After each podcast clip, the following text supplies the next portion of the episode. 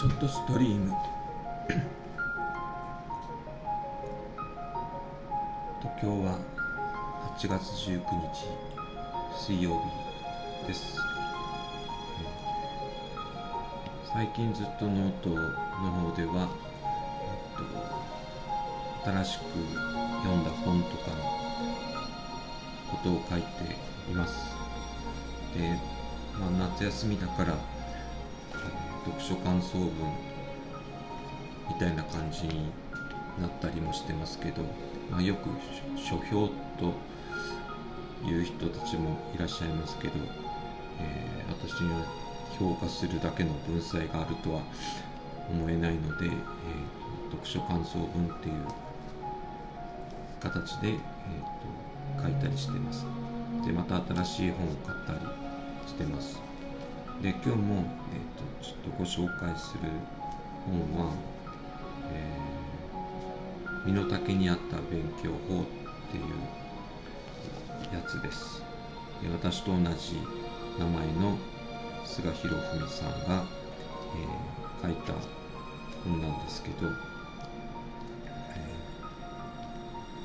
ー、実際読んでみて、えーどうだったかっていうとうんまあそれぞれの考え方があっていいんじゃないかなというふうに思っています。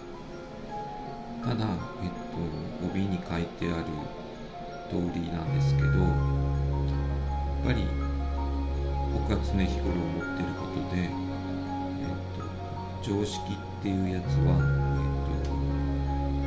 いろんなや行動する上で、えー、邪魔をすることがあります。なので今までのまあ常識を捨てようという部分はとてもいいなと思っています。ただそれが身の丈に合ったっていう言葉の使い方に関してはうんまあ自分を知るっていう上でぱり自分をどうしてもよく見せたいとか自分はもっとできるんだっていうふうに多分僕も自身も思っていたいので身の丈に合ったっていうのはなかなかちょっとしんどかったなっていう気がします。ただ、えーと、私は、えーと、仕事をする上でも、えー、と仲間、まあ、一緒に仕事をする仲間を含めてですけど学歴とかそういったものに関しては全然、えー、意識をしていません、えー、逆にその学歴っていうのが邪魔をすることもあります。ただ一方で私自身が、えーと、学歴に対してのコンプレックスがあったっていうのは事実なので、えー、今一生懸命勉強してるところなんですけどこれは前も話したように、えっ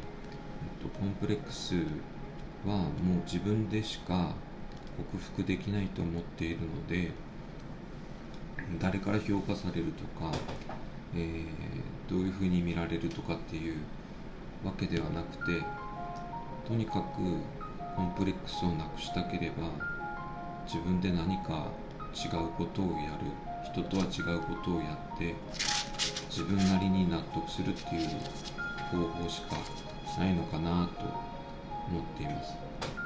で、えー、この本の目次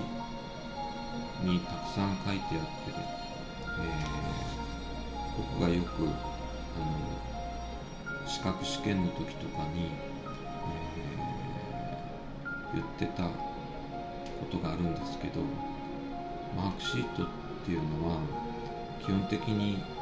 答えが書いてあるので、えーと、消去法でやっていくっていうやり方で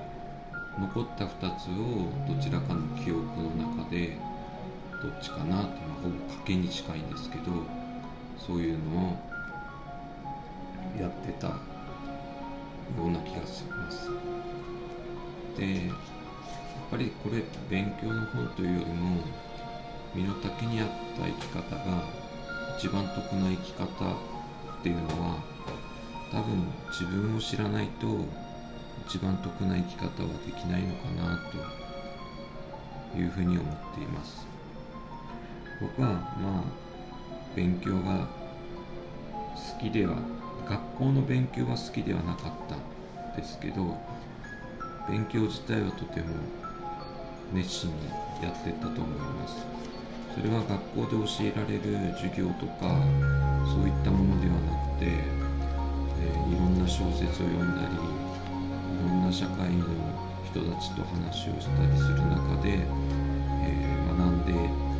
くことが多々ありました。けど例えば就職とか、えー、何かがある時に履歴書を書く。段階になると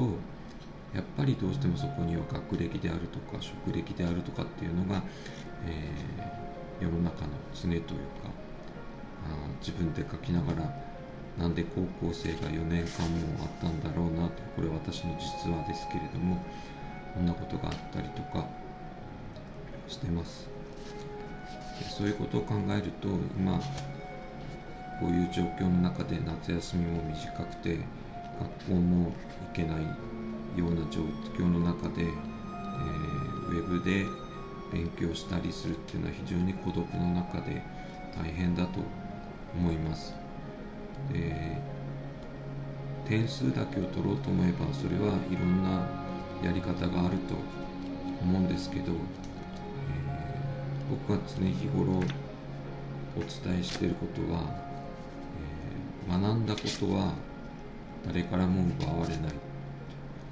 まあ、例えば僕は、えーと、健康をなくしたりお金をなくしたり仕事をなくしたりゼロになったんですけど、えーと、学んだことだけは誰からも奪われませんでした。だからもう一回スタートを切ることができました。なので、えーと、と学ぶことを恐れないというかやめないでほしいなというのがえー、僕からのお伝えしたいことです。であと資格試験を目指される方とかもいらっしゃいますけど、えー、資格を持ってる人間が言うのもなんですけど資格、まあ、大学でもそうですけど合格しててからが実際スタートなので、えー、資格試験に没頭するあまりその先を見据えてないと、えー、資格は取ったが仕事がないっていう状況もあるかと思います。それはやっぱり希望する学校に行った時でも同じで合格だけを目指しているとその先がやっぱり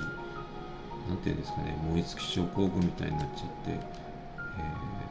何にもならないっていうような感じがしています。